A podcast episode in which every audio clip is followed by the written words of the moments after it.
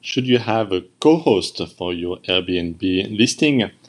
Well, the answer is definitely yes. Uh, it is uh, very easy to actually add a co-host. Uh, just have uh, one of your friend or someone you find as a freelancer on um, a website like Upwork.com or Freelancer.com who specializes in short-term rental management or somebody again as a friend or family member who can help you. You have their email address and you can invite them through the Airbnb platform as a co-host. There is actually a co-host section. And why is it so important? Because it is very, very, very important if you listen to my previous podcast so that you don't do everything yourself.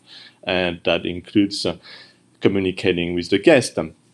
Being in the hospitality business, uh, you need to answer very quickly to your guest, and that's the job of the co-host. The co-host now is going to spend a lot of time, but they have to be available on a very short notice.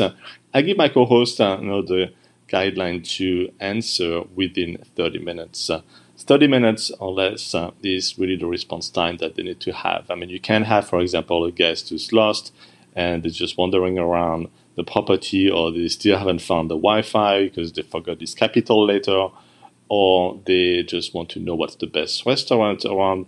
Um, you need to be able to answer them quickly.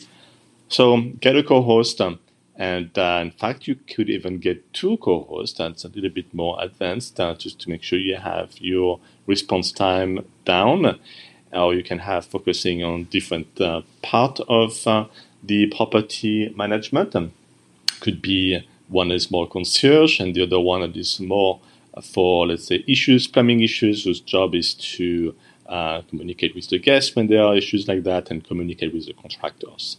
Uh, so this one is a little bit more advanced, but make sure you do have a co-host for your listing.